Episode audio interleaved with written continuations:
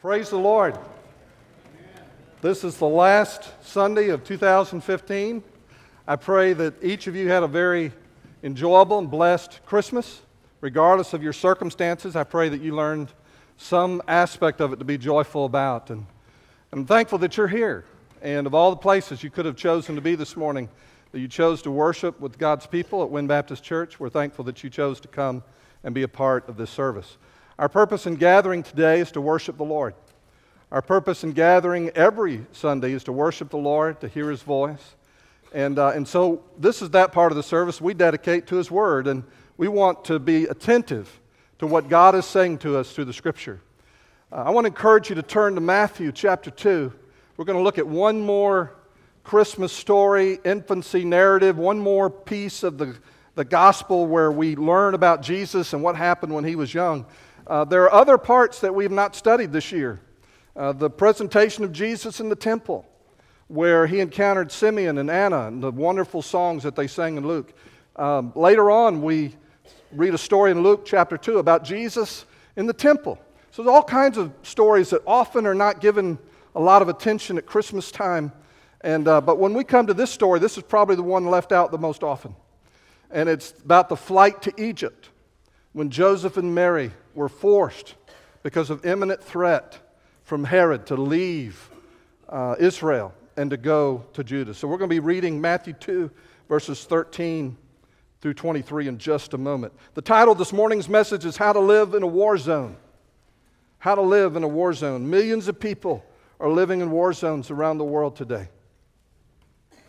And you and I are well aware of the imminent threats to our culture to our way of life that are posed to us by people who are absolutely dedicated their whole life to destroying American culture, American society, the West. And we understand that threat, something of that threat. Um, we understand that there are threats to our homes and our lives that occur even in the places where we live. I read a statistic the other day. My grandfather turned 100 this year. Uh, that in 1915, the year he was born, that there were only 235 murders in the entire United States. Uh, you know, I don't think that there's a city that could say that. you know, many of them count a murder a day. And so we're, we're alert to the fact that there are dangers that are posed to us physically that threaten our lives, our, our way of life, and our homes and our families. Uh, we're well aware that there are people suffering in war zones today. Uh, for example, one in eight children born on the planet today are born in a place of great conflict, in a place of great crisis. And when we come to this story and we read about the Lord Jesus being born into a place where his life was threatened, he is very much like one of those children born today in terms of the threat to his life. But what you and I need to realize is that we may be somewhat conscious of the physical threats that are posed towards us. There's a spiritual threat that you and I face every moment of every day. That there's a world that you cannot see, that you and I cannot see, that dramatically affects the world that we do see. You and I tend to see physical things occur bad attitudes, uh, crime, uh, manifestations of, of sin and, and corruption in our world or in our society, even sometimes in the church, where you have people who claim to know Christ and they don't act at it like it at all. And we see all kinds of things happening in the world. And, and those of us who've lived long enough, we can look back to a time where we just don't, doesn't seem like we remember that much of those kinds of things happening. The world was a different place, not necessarily free from sin or a better place, but we didn't see some of the things that we seem to experience now. And so we need to recognize that there's a spiritual threat that, that is aimed at your life, and it's aimed at your home, it's aimed at your school, at your town, at your community, it's aimed at your church. And, and we need to be prepared and we need to be spiritually responsive in such a way that we are living in a war zone, not just with our head, but fully recognizing it with our heart. Joseph was a man who did that. And so this story that we're going to read is about their flight to Egypt, but I want you to focus on Joseph and what he does and how he responds to living in a spiritual war zone. I'm beginning in verse 13. Matthew chapter 2, verse 13. And now, when they had departed, it's referring to the wise men, They were warned in a dream they shouldn't go back to Herod, and so they went home a different way. When they had departed, behold, an angel of the Lord appeared to Joseph in a dream, saying, Arise, take the young child and his mother, flee to Egypt, and stay there until I bring you word.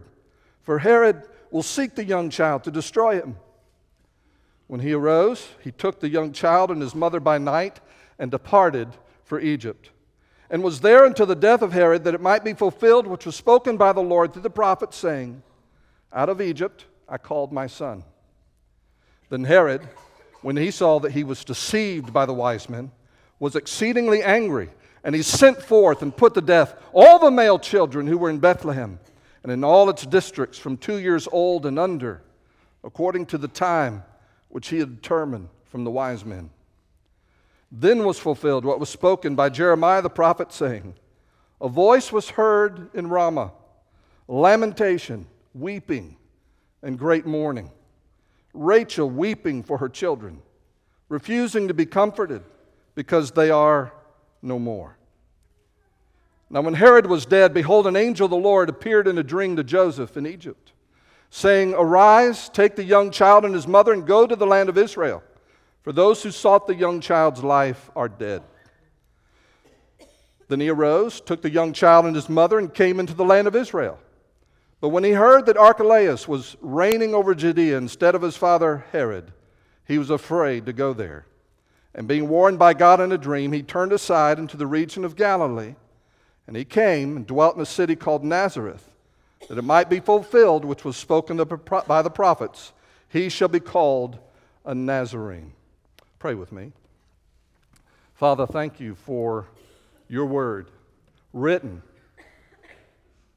for our benefit, that we might know you, that we might grow to become more like you, that we might become a people who reflect you to a watching world. We pray that you bless the reading of your word and speak to our hearts. In Jesus' name we pray. Amen. Joseph is an illustration for you and me because he got Mary and Jesus out of town in time. He, he rescued them, got them out of harm's way, and because of him, we can learn some things about how to live in a war zone, a spiritual war zone. What can I learn from Joseph about living in a war zone? Number one, I need to maintain the highest level of spiritual alertness. The highest level of spiritual alertness. In verse 13, the very first verse we read, it says, Now when they had departed, behold, an angel of the Lord appeared to Joseph in a dream, saying, Arise, take the young child and his mother, flee to Egypt, and stay there until I bring you word. For Herod will seek the young child to destroy him. And so Herod is about to attack Bethlehem. He's going to kill all the babies, and Jesus would have been a casualty of that massacre if two things had not happened. First, if God had not revealed what was happening to Joseph in a dream. But secondly, if Joseph had not been paying attention, if he had disregarded what God was saying to him, if he had not been alert to what God was doing around him, if he had just blown it off and thought, well, that just was a piece of ham I had last night, that wasn't a dream from God. You know, if he'd just blown it off, the story would have ended differently. Security personnel, law enforcement officers, people who are responsible for protecting the lives of others, learn about situational awareness as part of their training. They monitor their envi- environment, they, they scan for threats. To help learn that process, there was a um, officer named Jeff Cooper that developed a color coded scheme for identifying the level of alertness situational awareness that a person has. And it looks like something like this on the screen. A level white, if somebody's in that level of alertness, they are unprepared and unready to take action. Is that where you are spiritually?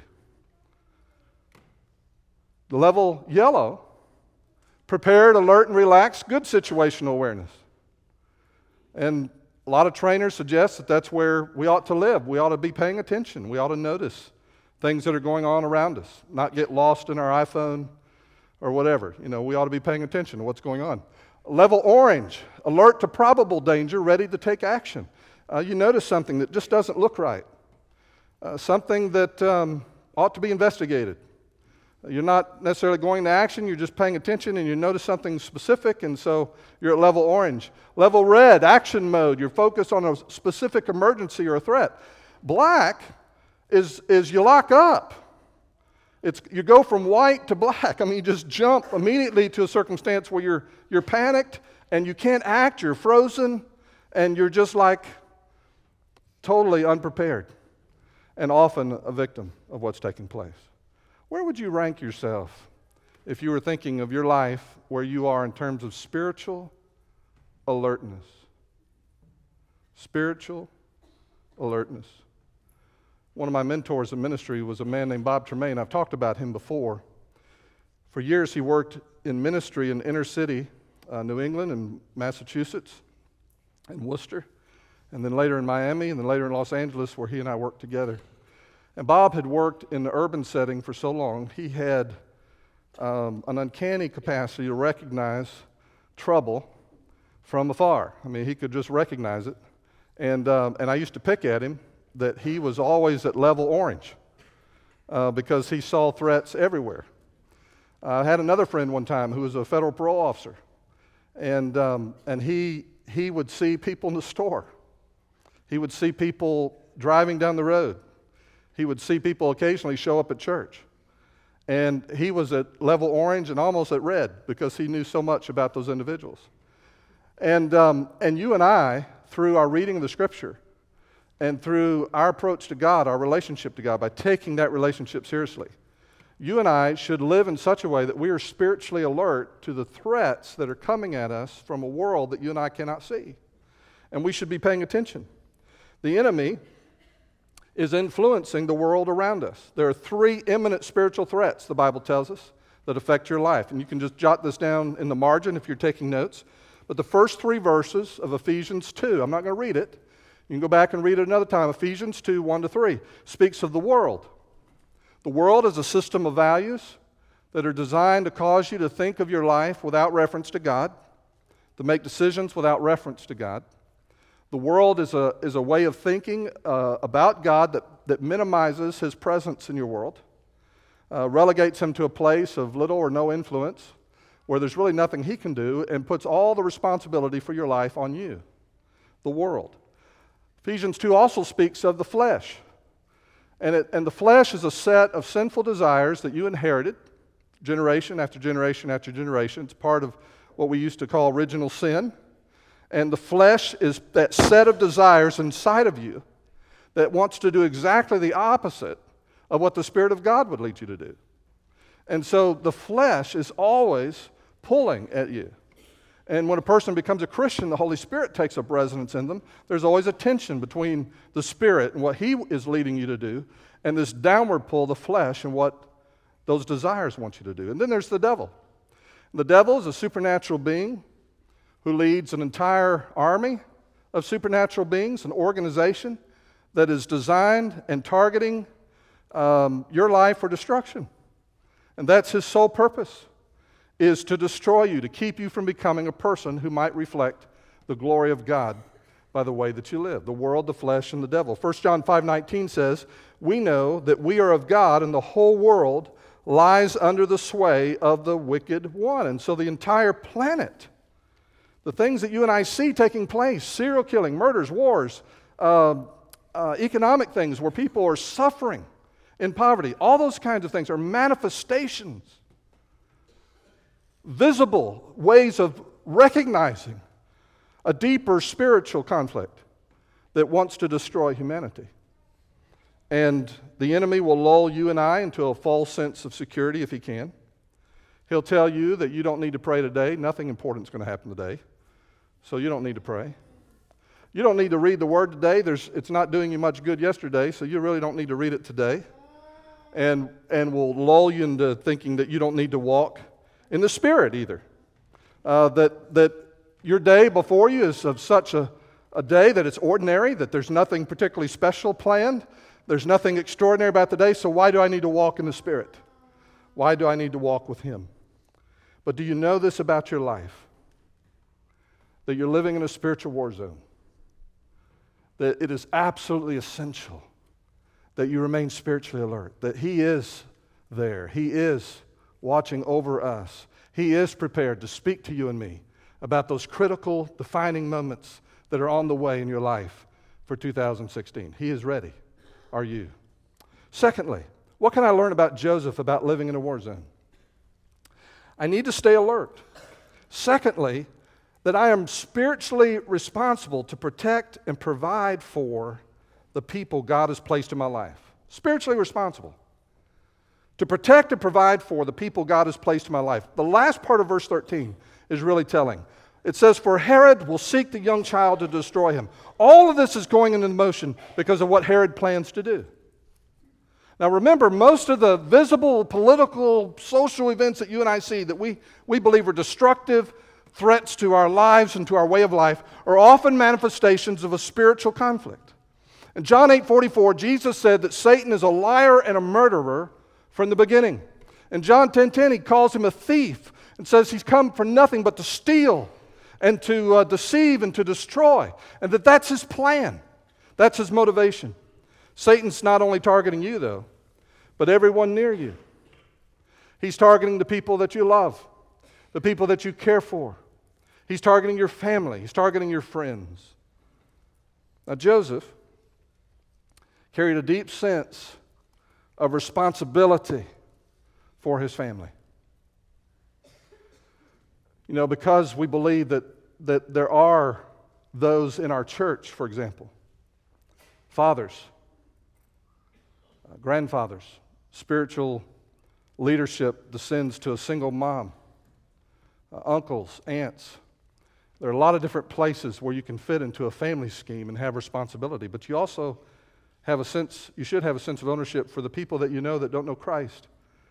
And you may be the only person that they have a connection to that could possibly share the gospel with them someone at work, someone who just casually crosses your path every week, someone that you may not know all that well, but you may be that connection. You may be that, that particular individual. In this moment, what I want you to see is that in this very moment, Joseph's walk with God was the only thing that stood between him, between Herod, and Jesus. The only thing that stood between Herod and Jesus was Joseph's walk with God. That's all. If he was a different kind of man, this would have ended very differently. He owned responsibility for it. And if I don't own some measure of responsibility for the spiritual well being of the people around me, the people that I feel responsibility for, the people that God has put into my life. The New Testament word for that is oikos, it means household. But it doesn't refer just to your physical family, it refers to all the people in your world, the people that you work around, the people that work for you, the people you work with, the people you work under. It refers to all of those physical, relational connections in your world. Joseph felt that responsibility. And what if your walk with God is the only thing that's going to make a difference? for one of those individuals this year? Your walk with God. How critical is it that you are spiritually alert and owning that responsibility for yourself?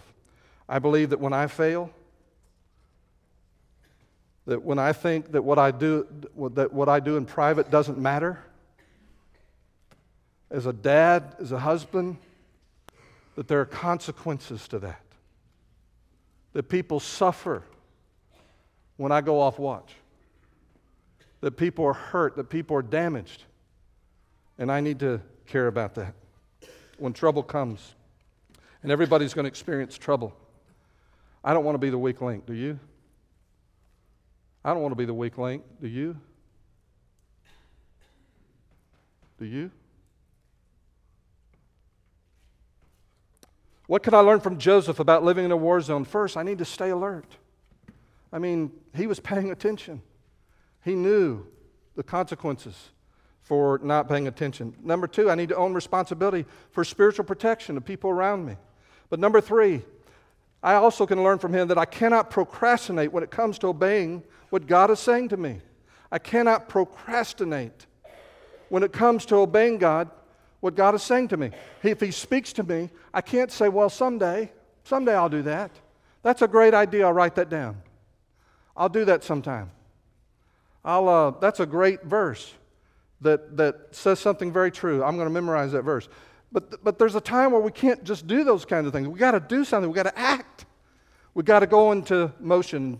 Matthew chapter 2, verse 14, it says, When he arose, this is after the dream, he took the young child and his mother by night and departed for Egypt. Verse 16, it says, Then Herod, when he saw that he was deceived by the wise men, was exceedingly angry. I mean, he lost it. And he sent forth and put to death all the male children who were in Bethlehem and in all its districts for two years old and under, according to the time which he had determined from the wise men. He left, Joseph left right away that night. He got up. He knew there was a danger. He knew there was a problem. He didn't waste any time. He got up right then and he went into motion. Evil's in motion. We need to get in motion. Bethlehem was only five miles away from Herod. There wasn't a lot of time to sit around and think about what needed to happen next. What if he had waited? Procrastination is deadly spiritually. Procrastination is deadly. Delayed obedience is disobedience, and the consequences can be devastating. Knowing, knowing that I should be praying for my son or my grandson, my daughter, my granddaughter, knowing that I should be praying for my grandfather, knowing that there's a stirring or prompting in my heart to call someone who doesn't know Christ, to, to send a note to someone, to spend time with someone. These things happen to you and to me. As we know Christ, we walk with Him. We have those impulses. We have those, that sense of responsibility. We have a sense of oughtness that I ought to pray, I ought to speak to, I ought to engage someone. What I'm saying to you this morning is that when you recognize that that is what is happening, that you need to act immediately. That you and I live in a place where we can't afford the luxury of saying, I'll just do it someday. Someday I'll get serious. There are dads that know they should be spiritual leaders, and they're saying, Someday I'll get serious, and they're not getting serious. It's not happening. The child is not a toddler anymore. Now he's a, in elementary school. He's not in elementary school anymore. She's now in high school. Not in high school anymore. Now he's in college, and the child grows. And then that, that moment of opportunity, it passes. And we believe that those, those moments are so critical, so important, that we want to encourage you. As a church, we want to reinforce everything that God is saying to you, and we want to help you in that battle. That's one of the reasons why on January 10th we're going to have a one day focus win at home. We're talking about how to fight for your family. We're talking about how to win at home and, in all of our Bible study groups on that particular day. And we've got invitation cards on the platform here and at the welcome desk. And I would encourage you to take the blanks out of that and write an invitation to somebody. Do you know how many marriages are crumbling around you, crumbling in the church?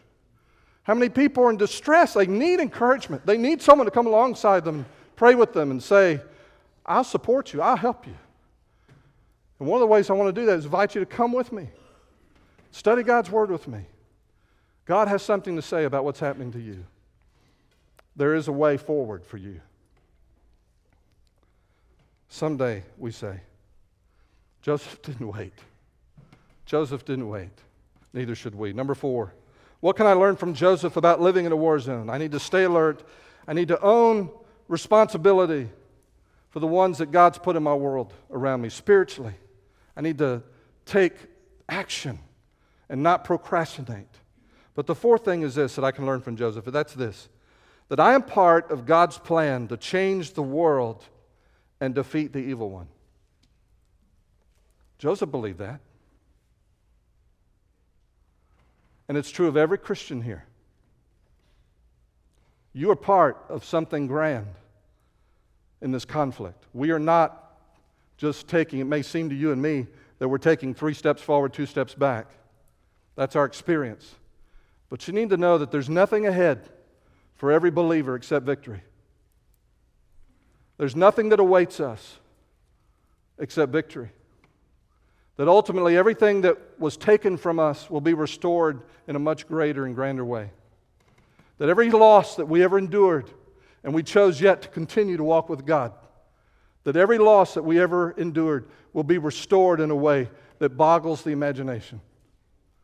That's the only way you can explain the biblical teaching that every tear could be, possibly be wiped away. And all that lies ahead for you and me is victory. As Matthew tells the story, he links it to prophecy in three specific places. In verse 15, he says that it might be fulfilled which was spoken by the Lord through the prophet, saying, Out of Egypt I called my son. He's quoting Hosea 11:1, and it's prophesying, he says, Matthew, that it's prophesying this incident where Jesus would go to live for a time in Egypt. In verses 17 and 18, it says, Then was fulfilled what was spoken by Jeremiah the prophet, saying, A voice was heard in Ramah, lamentation, weeping, and great mourning. And he's prophesying the grief over the murders of the babies that was going to take place. Now, Ramah and Jeremiah, uh, Ramah was the, the gathering point where all the exiles were gathered together by the Babylonians when they forced the Exodus out of Israel and they were taken into captivity. And the grief by the mothers of Israel over that incident, he is describing as a way of uh, picturing what is happening in this incident in the life of Jesus. The sorrow. Matthew 2:23 and he came and dwelt in a city called Nazareth that it might be fulfilled which was spoken by the prophets he shall be called a Nazarene Nazareth uh, means a little sprout or a little sprig or a young plant. And um, just a little nowhere thing, a nothing place. And it's saying that Jesus is going to be from a little small town, nowhere, no place. You know, just a nothing. Nobody had any respect for Nazareth. And, um, and it's prophesying the move to Nazareth. The point is this all of this was anticipated and God had a plan. Evil was in motion, evil is always in motion. The conflict that is swirling around you at this very moment is an ancient conflict. But just as ancient as the conflict is the plan that God had in motion to rescue Jesus out of Bethlehem and take him to Egypt. Sending wise men with expensive gifts so that they could go and live in a foreign country and afford the journey uh, providing a dream for Joseph and a man like Joseph who would act on what God was saying and protect his family, and they evacuated to Egypt. Uh, another dream to bring them back home. All of this was part of a plan. And what you need to understand is that plan ultimately leads, ultimately leads to a victory, even in the face of apparent loss. There was great suffering in Bethlehem after Jesus left, but there, even their losses were not outside of God's purpose and His plan. God is not the author of evil. Everything in Scripture tells us that He is opposing evil. In Galatians chapter 1 verse 4 it says of Jesus that he gave himself for our sins that he might deliver us from this present evil age. Not create the present evil age, but deliver us from that present evil age. One of the great problems in modern philosophy and people that look at pain and suffering is they try to lay everything at God's feet. They completely ignore the fact that there's a spiritual conflict, that there is a literal devil, and there are unseen forces that are at work. They completely leave out sometimes even a discussion of sin, that evil people with a free will are going to do evil things, and that God, in His patience and His love, somehow comprehends that, and in sending Christ, has a plan that's unfolding that can result in changed lives, that can result in people living in a way that is astounding in the face of a war zone. So, even when it looks like good is being lost in a tsunami of evil, if you're going to live in a war zone, you must believe that God has a plan to change the world and defeat the evil one. God wins. Don't lose heart no matter what you have done, no matter what you see as you look back over the course of your life up to this moment, no matter what you recognize as something maybe you got right or something you didn't get right, doesn't matter. God has a plan, and He can redeem your life from this moment forward. He can set you free from the bondage of flesh. He can teach you and shine a light where you've imbibed deeply in all the world's values and what it says you need to do to be successful and everything you need to do to be right and to be good and to be whatever you need to be in the world to be happy. He gives you His Word and He helps you clear out all the fog and helps you see the truth and helps you discover what real joy is. He helps you begin to recognize that there is an enemy, an evil one at work. And no matter what happens, good or bad, God has a way of folding that into a grander plan that ultimately results in your victory. Romans chapter 8, verse 28, probably the most common verse quoted in the face of that. It says, And we know that all things work together for good to those who love God, to those who are called according to his purpose. God is working in everything that happens to extract good from it. I don't understand that, but it's a glorious, glorious truth. Now, living in a war zone, how do you, know, how do you and I respond to that truth? Joseph's a model for us, but how do we respond to that truth. You know, i have been thinking since the beginning of service who I was going to get up here this morning. And I think I'm, I'm going to ask Jason, if you would, and your girls to come up here. If you would come up here with your girls, this would be good. Everybody say hi to Jason. How are you, brother? Here's what I want you to do. Jason, I want you to stand right here by the pulpit, and I want you to face that way. Okay? Girls, I want you to line up behind your dad. Line up behind your dad. Okay?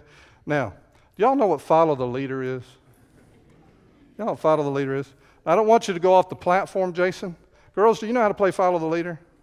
You do everything your dad does. You got that? Everything your dad does. All right, dad. That's good. How can you follow him now? Boy, he, he made it difficult, didn't he? All right, go, watch what he's doing.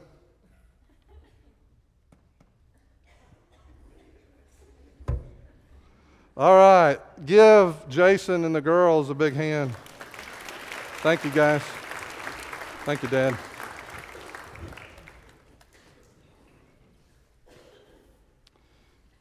Everything Dad did, the girls did. Now, they were doing it on purpose, and it was a game. But you know, the real solution to living your life in a war zone is exactly that. It's exactly that. It's you, as a spiritually responsible, alert person, following your Heavenly Father each day. And each moment of that day, following Him. What is He doing? What is He about? What is he saying in this moment? I'm in this conversation with this person. What, is, what, is, what do I need to do? What do I need to say? How do I need to respond? Promptings come, intuitive insights come. All these things come as part of the joy of just following him. And as, as you and I follow him, we are able to live life in a very dark place and shine very brightly as a consequence. And I believe that that's what God has called us to. This is what Joseph was doing. He stayed alert. The girls had to stay alert, following their dad. He took his place of responsibility for those around him. Well, Jason was certainly doing that by leading the girls. But, uh, but those girls, if they were older, they have friends, uh, they have other family members, they have other people they're connected to. And as they follow the leader, and, uh, and he leads and he guides, he leads them into uh, things to do for them. He obeyed immediately. Uh, whatever dad did, the girls did immediately. Um, he believed God and had a plan. Joseph believed that there were no accidents taking place in his life. There was nothing that was out of control about his life. That God is on his throne, and that there is great mystery to how a sovereign God can deal with a world of people doing what they want to do. But he believed that God had a plan, that God was going to ultimately accomplish that plan. Here's the bottom line the bottom line in a war zone, it is absolutely essential to follow the leader. In a war zone, it is absolutely essential to follow the leader. Know, if you're on a picnic, you don't have to worry about the leader. But if you're having a picnic in the middle of Iraq, you better pay attention to what the leader's saying. And I'm afraid too much of the time in church, we're drinking tea and we're having a fellowship in the middle of a war zone. Are you following the leader? Are you following the leader? If you're here this morning, you have never trusted Jesus Christ as your Lord and Savior. I want to invite you to follow the leader. The baby born in Bethlehem became the Savior who died for you on the cross. And dying on that cross, He took away everything in your life that separated you from the Father your sin, your offenses. He took even the power of sin and crushed it at the cross. He took your rebellion and He crushed it at the cross.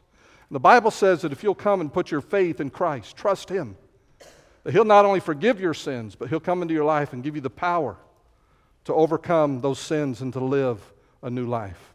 In just a moment, we're going to stand and sing. And I want to invite you, whether you're in the balcony or in the pews, to come and to put your trust in Christ this morning.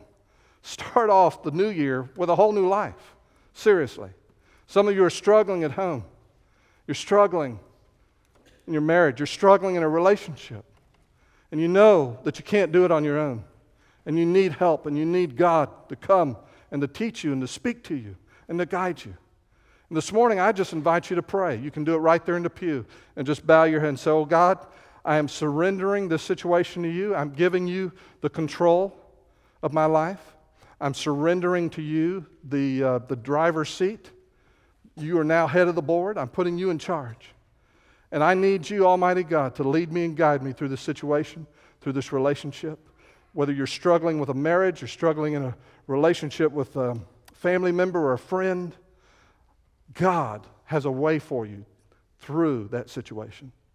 Would you pray with me and then respond as God leads you? Father, thank you for your word. Thank you for the man Joseph. Lord, I want to be like him. And thank you for the way that you're speaking to each person in this room, this very moment. We pray, Father, that you would lead us to respond to you, that those of us who are being prompted right now to act would not put it off. We would say yes and do what you're leading us to do. For we pray this in Jesus' name.